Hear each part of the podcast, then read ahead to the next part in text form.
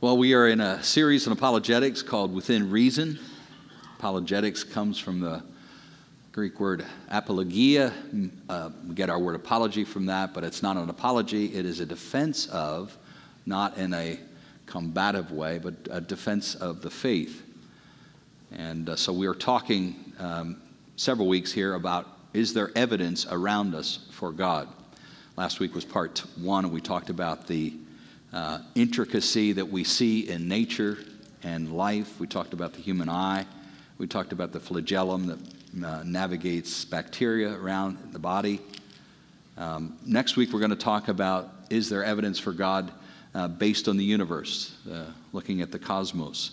Today, we want to uh, talk about is there evidence for God, and specifically looking at the reality of morality in the world. And I'll define morality this morning as simply a code of right and wrong. A code of right and wrong. And I want to ask four questions and then make a statement as we close. And the four questions are one, do human beings have a moral code? Two, where does this code come from, if they do? Three, is a moral code possible with God? And that's a question that's being asked more and more in our day. And then the con- converse question is a moral code possible without God? And then we'll make a final statement from there. Do human beings have a moral code?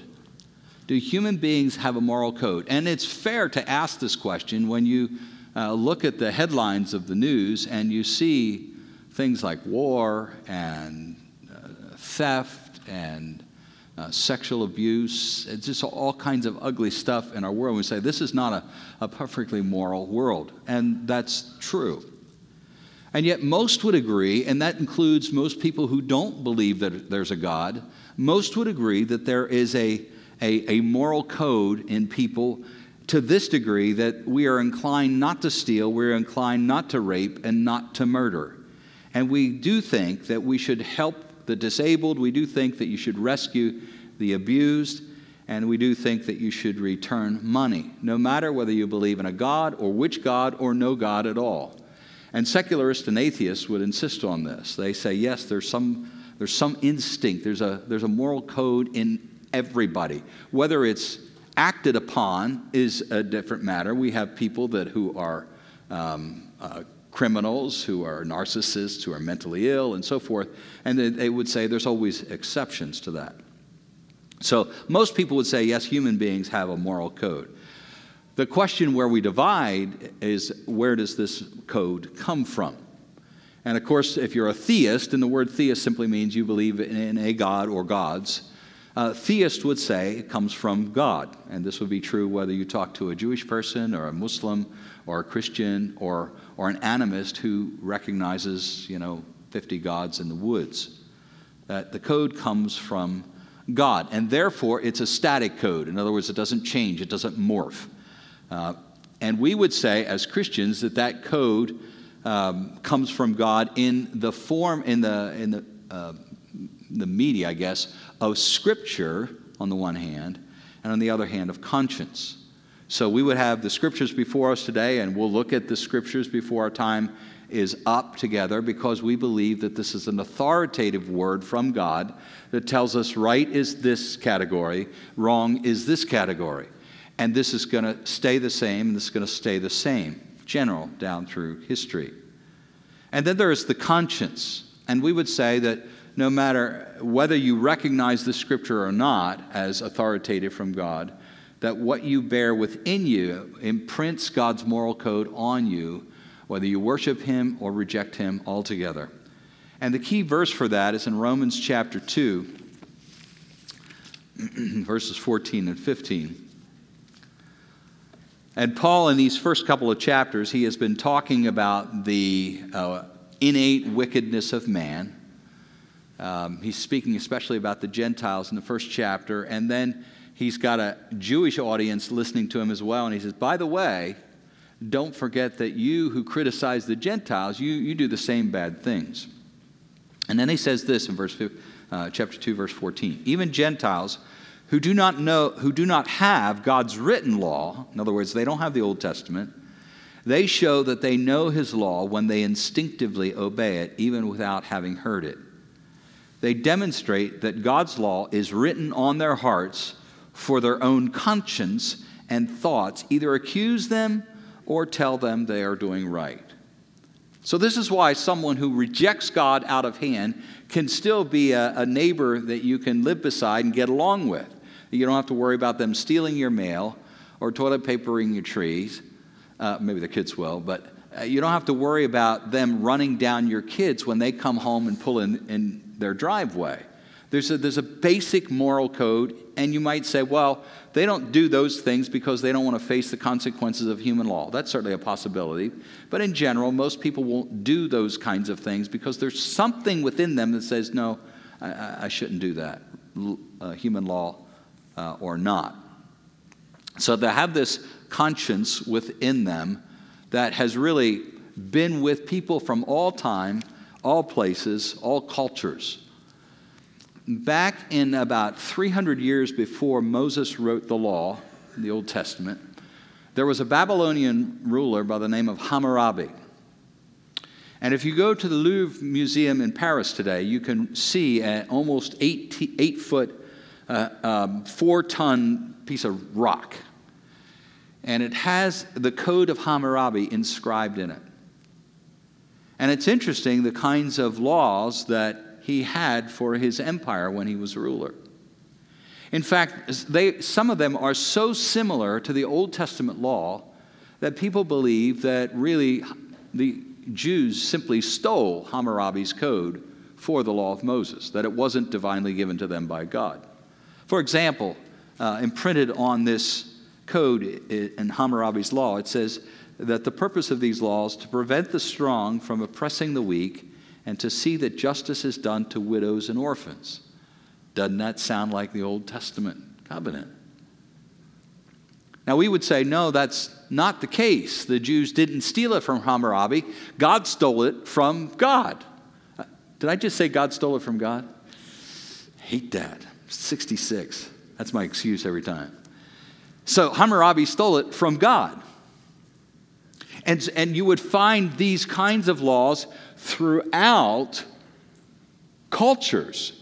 In fact, if you read C.S. Lewis's book, uh, The Abolition of Man, he has a lengthy index at the back of the book where he goes from culture to culture to culture to culture and quotes from their laws to see how duplicative they are from culture to culture, from generation to generation. And there's variations to be sure, but the, the basic code is replicated down through time and across cultures. Now, those who are secularists in our world would reject the notion that God has given a moral code to people, and they would say, in fact, you would see this across the board, no matter what kind of secularist they are, that they would credit evolution for this development of a moral code.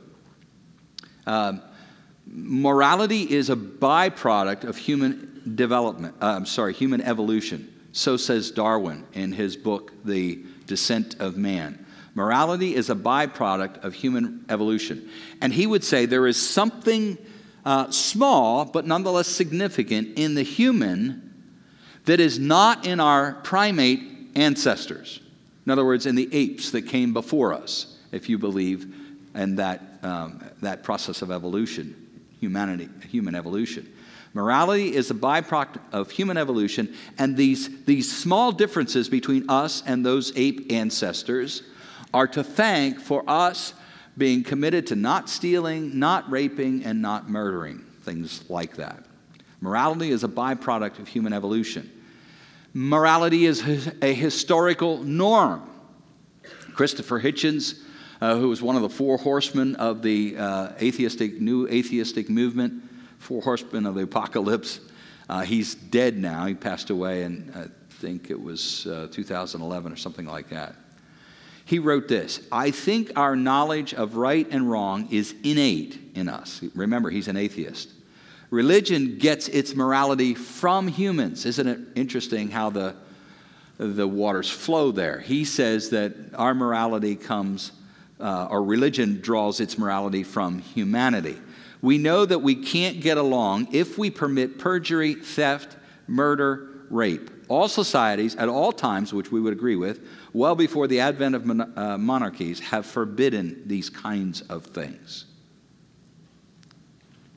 Now, he would argue, and the, all the prominent atheists of the day would argue this that how it developed, how it evolved in humanity, is that we determined there are certain things that are to my advantage and other things that are not. There are certain things that are to the advantage of the group that I'm part of, that, and other things that are not. And so we learn, for example, not to rape. We learn not to murder. We learn not to steal. Now, the problem with those kinds of arguments is they only work up to a point. At some point, um, stealing becomes advantageous from another group. Right? You following me? If, if I don't have uh, either enough food to eat, what's to keep me from stealing from another neighboring group? Because I want to eat. That by the same way, if there's not enough women in my tribe to go around, what's to stop me from snatching a woman from another nearby tribe? You see the flaw in the thinking. Yes, there might be an evolution of moral behavior within our group over time based on what serves my purposes or our group's purposes, but that's not going to keep me from doing any of these other, what we would consider immoral things with people outside my group. And the last point under this is that morality, belief of secularists, is that morality will progress positively. And I think this is the absolute most incomprehensible conclusion. Again, the belief that what will benefit me and my group will continue to, I will continue to think better and better about that. And so social Darwinists expect that we will get better and better. We will, there will be less and less crime. There will be less and less mistreatment of other people. Now we'll test whether that optimism is, optimism is warranted in just a little bit. Let's move on to the third question Is a moral code possible with God? Is a moral code possible with God? You say, What do you mean? Many people that you go to school with, that you work with, that you live next door to, that you are friends with, believe that what is wrong with the world is religion. Now, if you go back maybe 60, 80 years, that was not a commonly held uh, concern. The Enlightenment uh, brought more and more of that to the table, but there was still many people who would have looked at religion and seen it as something valuable to society, that it brought, uh, brought merit to society, helped keep evil at bay. Not anymore. Most secularists see religion as a problem to be solved. Why? Look at the headlines Catholic priests, pedophile, over and over and over, splashed across the headlines. Protestant pastors fleecing the flock. They live in $10 million, $15 million mansions. Protestant pastors having affairs with women in their congregations. And the journalists love why do these kinds of things appear in the headlines? Because of the conviction that religion is the problem. And we have uh, a linkage that has occurred in the wake of 9 11 that has become problematic for those of us, especially in evangelical Christian circles. It wasn't long after the attacks that took down the Twin Towers before journalists started talking about not just Muslims, but Muslim fundamentalists. Remember this? There was a shift. Early on, it was perceived that uh, Islam was the problem, but journalists quickly perceived that was a bad thing, and so they became the problem Muslims became the Muslim fundamentalists, the ones who were taking their scriptures to extremes. And it wasn't long before Christian fundamentalists got wedded to Islamic fundamentalists. And now we were talking not just about two different religious streams, but specifically all religious people who are wackos. Now, Christianity, when they use the word fundamentalist with Christianity, there is a legitimate historical um, reason for doing that. Back in the early 1900s, there was this fundamentalist slash modernist controversy within the church. Um, probably ni- early 1900s up until 1930s or so. And the one side were those who believed in orthodox biblical teaching.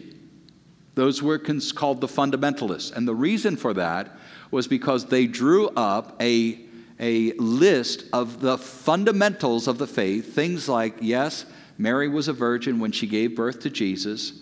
Yes, Jesus literally rose bodily from the dead. Yes, there is a heaven and a hell. Yes, in other words, all the things that their counterparts in the Christian church, the modernists, were rejecting. And so Christians were divided between fundamentalists and non fundamentalists. But now, today, the word fundamentalist, when it's applied to a Christian, means that you actually believe the things in the Bible, and that makes you scary. That makes you dangerous. You might just fly a plane into a tower. You might just strap on a suicide vest and blow yourself and everybody around you up. You just might do that. If you think I'm mistaken, ask somebody who is a secularist, who doesn't believe in a God, how they view people who believe the Bible, Christians who believe the Bible. And my guess is nine times out of ten, they're going to tell you um, in gentle terms that they don't really trust you. You're a scary person. So we have that working against us. Again, people looking at religious people as s- scary folks, people to be afraid of, people to be worried about, people who are against science and against progress. And then we have uh, a checkered history as a Christian people. Uh, we unfortunately have a, a, a, history in some quarters, in some periods of time, of racism. Uh, Martin Luther, who we would trace our lineage to, Martin Luther broke with the Roman Catholic Church and tried to restore what we believe was restoring biblical teaching from way back in the early church days. Uh, Martin Luther, however, wrote some horrible things about Jewish people. I mean, if you've ever read them, it's just, you're just like, is he saved? It's awful. And we have anti Semitism uh, in specific places throughout Christian history among spe- uh, specific people. You look at countries that were considered Christian countries, U.S., but back earlier, Great Britain. Great Britain would go to places like India and colonize those places and rape the country of its resources and, and mistreat the people. I, uh, uh, the, um, the British, uh, what is Far East, forget what the name of the Far East. Um, what's that? Thank you. East India Trade Company. All I could think of was Far East Broadcasting Company. So uh, the East India Trade Company would take in business people and uh, folks to harvest the, the, res- the natural resources there, but they would also take in missionaries. And they, this is my read on it, they would justify what they did to the country and what they did to the people by saying, We're bringing Christianity to them. And then, of course, we have uh, the Crusades to talk about. Um, if you have never done any reading on the Crusades, you should. Because what you're hearing about the Christian Crusades in popular culture, whether from journalists or even uh, people that write extensive books on them, tend to be skewed. It's not nearly as neat, tidy, and simple as is often portrayed by secular journalists. Uh, back when President uh, Obama was in office, he basically made the case that whatever happens to us um, at the hands of Islamic terrorists uh, is, is justified because of the Crusades. That is such a um, revision of history. It's, it, it's, it's not even worth addressing, except that it's gotten legs in our culture. So the Crusades took place, here's rough categories 1000 AD to 1250 AD. Five of them. And they were purportedly to rescue um, the Holy Lands from the Muslims. And that was part of the issue. And nobody ever talks about the fact that Islamic armies swept across North Africa and tried to sweep across Europe starting in the 7th century AD. And what was Christian lands, North Africa, Carthage, Egypt, and so forth, all of a sudden, at the point of the sword, were forced to convert. And so the Christian forces left that go for really several hundreds of years. What was happening, though, uh, there were still Christians who would go from Europe and elsewhere to make pilgrimage to the Holy Lands. And they were getting robbed and they were getting murdered and so forth. And Pope finally called for a, uh, a crusade, a holy war to liberate the Holy Lands, make them safe for Christian pilgrims again. Now, there's a lot more involved. There were a lot of politics involved, uh, a lot more politics than religion involved in the whole thing. Uh, especially one or two of the Crusades were notorious for killing Jews on the way to the Holy Land. Again, a lot of anti Semitism exists. Uh, I'm just saying it's not all a one sided story. And if you want to read more about it, Rodney Stark has a good book called God's Battalions. Rodney Stark is a social uh, historian. Uh, I think that's the best way to put it. Um, f- emphasis on religion and very interesting, uh, good counterbalance. Also, a book that was just written uh, last year by Rebecca uh, McLaughlin um, called, it's an apologetics book called, book called Confronting Christianity uh, 12 Hard Questions for the World's Largest Religion. And she addresses the Crusades uh, in there as well. Um, and again, you're the people who are criticizing all religious people um, perceive Christians to be the obstacles to progress in culture. And so they see our opposition to things like gay marriage and reproductive rights as impediments to moving, uh, moving forward. So, again, the question is a moral code possible with God is being asked by secularists. This is the bad. Here's the good that you can counterbalance with, with people. The whole hospital movement began with Christians. The first hospital was uh, put together by a Christian, very early uh, Christian, I think uh, 200 AD, something like in the 200s.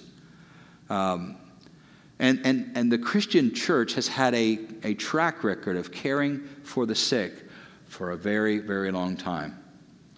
Uh, the plague of Cyprian, you can talk with your secular friends about this because it is well documented both by Christian and pagan sources. The plague of Cyprian uh, took place 249 to 262 AD. At, at one point, they, were, they said 5,000 people a day were dying in the Roman Empire. And the people were, fle- it started in Carthage. The people were fleeing this main cities because they thought it was the only way to escape death. So the only people that stayed behind in the cities were the sick and the dying and the Christians. The Christians were the ones who stayed behind and who cared for the sick and buried the dead, and in many cases themselves got sick and died. Why? Because they knew they had a future and they knew they had a call to minister to the people that they lived among. And even pagan sources write about how it was not the pagans who stayed and cared for the sick, it was the Christians. So, the hospitals and the caring for the sick. Universities were started by Christians. The whole university movement started by Christians. As we said last week, science, the scientific revolution was begun by Christians. Uh, science is really indebted to Christianity, it's not indebted to secularists. The first nursing homes were begun by Christians, uh, early, mm, that's wrong, 19th century um, and continues to be um, continues to be the case. Many of the nursing homes, retirement homes in our area are attached, attached to Mennonites, uh, Brethren in Christ, Church of the Brethren, Lutherans, Catholics. Um, the fight against addictions, uh, addictions and alcoholism, initially a Christian fight. Late 1800s, early uh, 1900s, the whole temperance movement was driven by Christians. Um, the opioid, opioid epidemic that we have right now, the first opioid epidemic was late 1800s, and again, Christians in the forefront of that battle, not only to fight the, um, the sources, but to help the people who were caught up and victimized by it, Christians. And who ended the slave trade? By and large, Christians. Christians were at the forefront of the abolition movement in the United States, and Wilbur, Wilbur, uh, Wilbur Wilberforce in England almost single handedly beat the English uh, British slave trade, Christian again. So, those are some answers for your friends when they ask if there's a moral code that's possible with God. We don't need to paper over the bad stuff, but we can point out many things that Christians are responsible for that have really uh, improved the society we live in and morality in general. Then the next question, and this is the big question is a moral code possible without God? Is a moral code possible without God? And now I'm talking, uh, we've already made the case that a moral code exists in us. But in culture, is a moral code possible without God? And Dost- uh, Russian novelist Dostoevsky's uh, novel, The Brothers Karam- uh, Karamazov, he had uh, one of the main characters, Ivan Karamazov, make this statement If there is no God, everything is permitted. If there is no God, everything is permitted. In other words, people who believe in God believe that there's a day of reckoning so that everything that they do and say is going to be passed before the bar of a holy God. That's true whether you are a Jew or a Christian or a Muslim. And so Ivan ins- insists that if that's off the table, then anything, everything is permitted.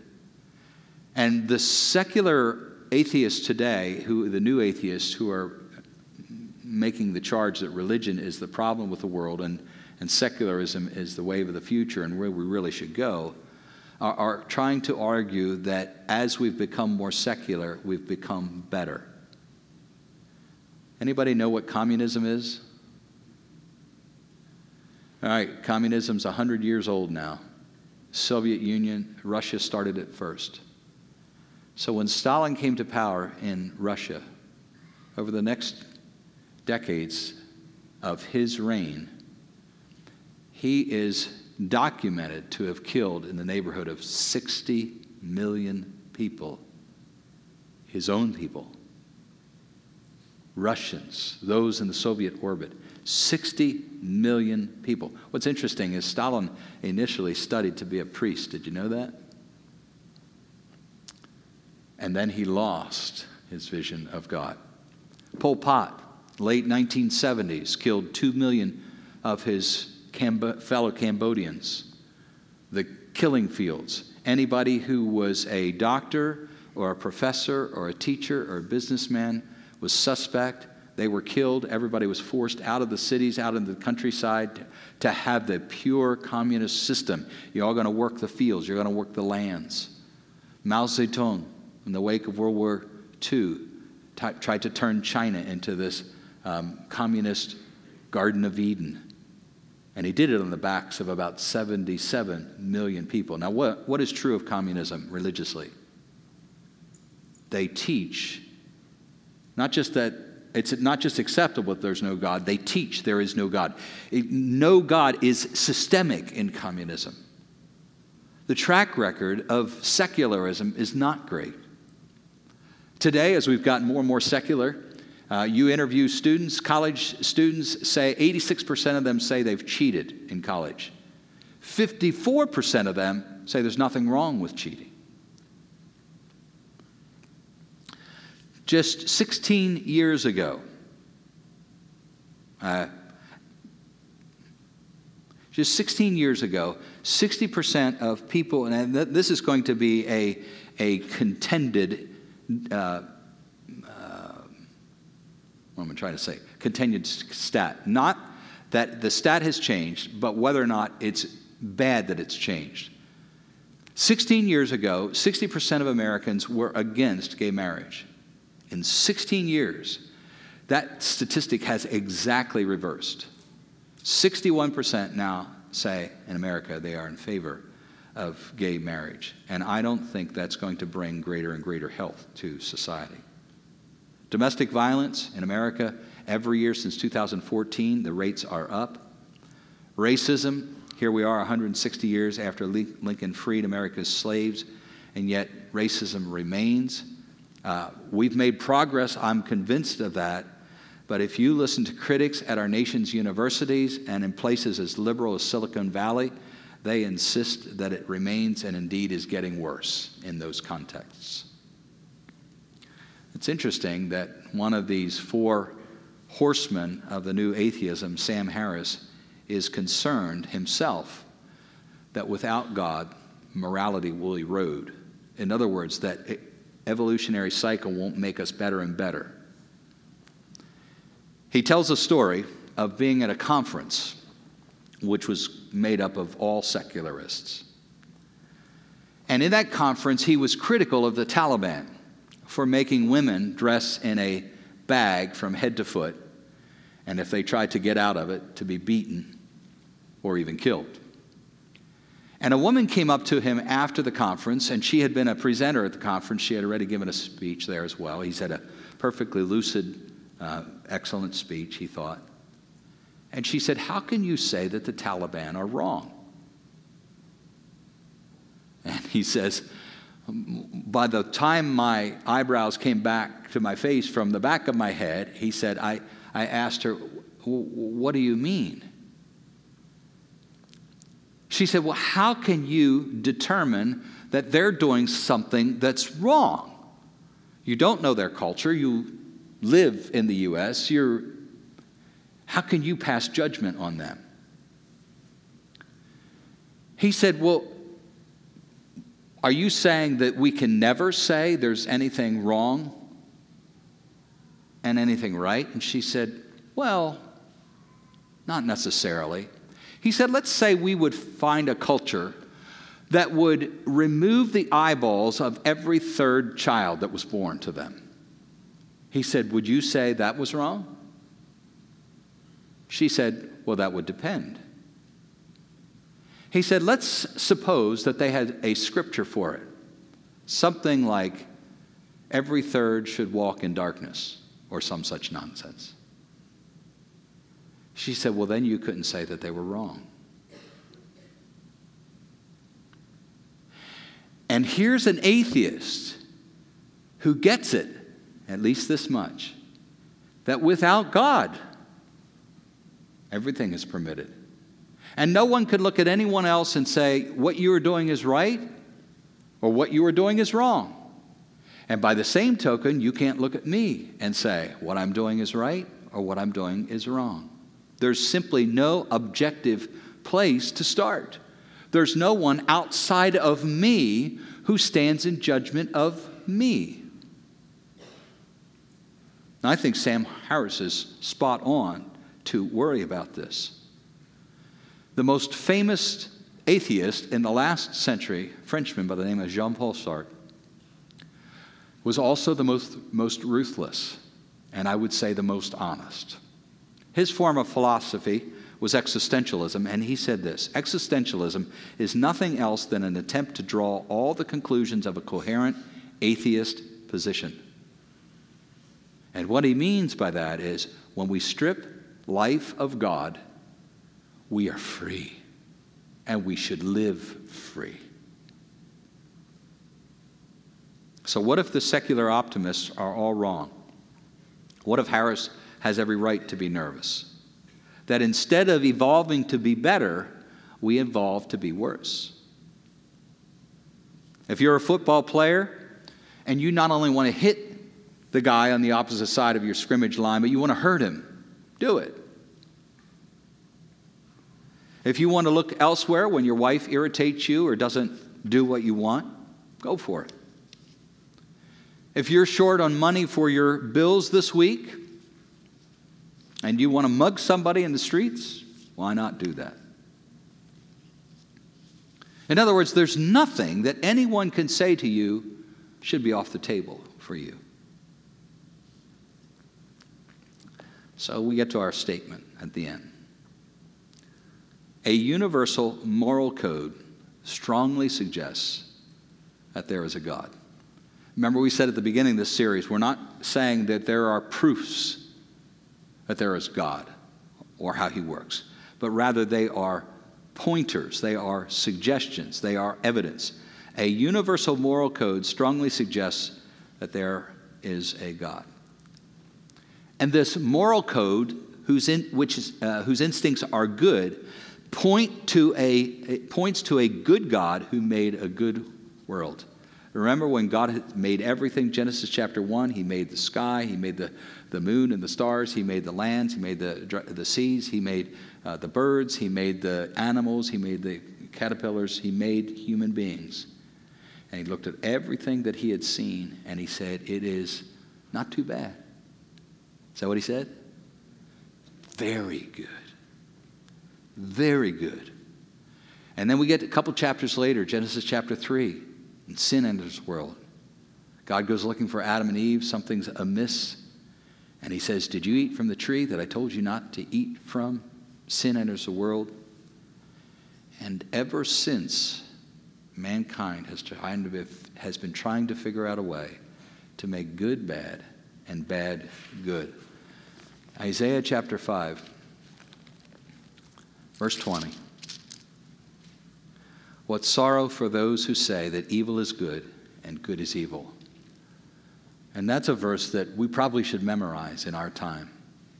What sorrow for, say, uh, uh, what sorrow for those who say that evil is good and good is evil. They are not interchangeable. That's God's argument.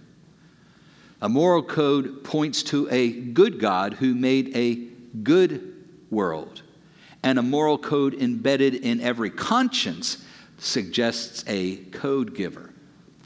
Now, before I get to the end here, I want to make a couple of clarifications with regard to the conscience. One, the conscience is not pristine, meaning it has to be maintained, it has to be kept clear. 1 Timothy chapter 1, verse 19 indicates we have to pay attention to it. Keep your, keep your con- uh, conscience clear, Paul says to Timothy. Keep your conscience clear. You have to do some work to keep it tidied up.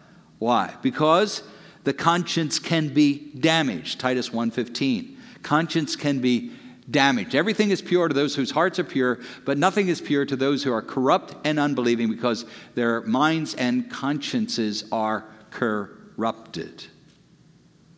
And ultimately the conscience can be destroyed. 1 Timothy 4 2. Those peop- these people are hypocrites and liars, and their consciences are dead. If you have a more literal translation, it says the conscience has been seared. So just because you have a moral code in you doesn't mean it's going to give you true north. It's, the compass can be messed up, the magnetism can be screwed up so that it leads you a different direction if you willfully and continually go this direction instead of this direction. And that helps explain your friends who are like, man, they were once spot on and now they're over here. Listen, if you ignore the voice of that conscience again and again and again, don't be surprised when it doesn't work properly for you anymore. And lastly, and this is important for us Christians to understand the conscience is not the Holy Spirit. The conscience is not the Holy Spirit. Romans 9, verse uh, 1. With Christ as my witness, I speak with utter, truth, utter truthfulness Paul says, My conscience and the Holy Spirit condemn it. My, or confirm it. My conscience and the Holy Spirit. The, the two are uh, very different things. Sorry, Holy Spirit, call you a thing. Uh, conscience is that moral code that's in, placed within us, but it's flawed, it's damaged, can be uh, become even more flawed. The Holy Spirit is what's placed in a person when they trust Christ and the Holy Spirit is God Himself who now leads us perfectly. Doesn't mean we always understand Him perfectly, but we always, He always leads us perfectly. Just as a side note, I cannot tell you how many times over the years I have heard believers say, as they're trying to make a decision, I have, I have, I have blank about it. What's the word that goes in there? I've thought about this and I've prayed about this and I have peace about it. I have peace about it. And sometimes the things they have peace about are ungodly. I'm like, You shouldn't trust that voice. That's not the Holy Spirit. That's, I don't know what it is, but it's not the Holy Spirit because the Spirit will never you, lead you to do something that God has uh, revealed in His Word is un, ungodly. So be careful. The, the conscience is not the Holy Spirit, and the Holy Spirit is always, um, always examined, or His supposed words are always examined by God's words. Now, how do we kind of wrap this up? A number one step with a secularist can be pointing out that they have a moral code embedded. You might just look at them and say, Have you ever raped anyone? Um, have you ever stolen from anyone that you didn't feel bad about it? Have you ever killed anybody? Have you, yada, yada, yada. Have you ever done something bad that you knew you could get away with?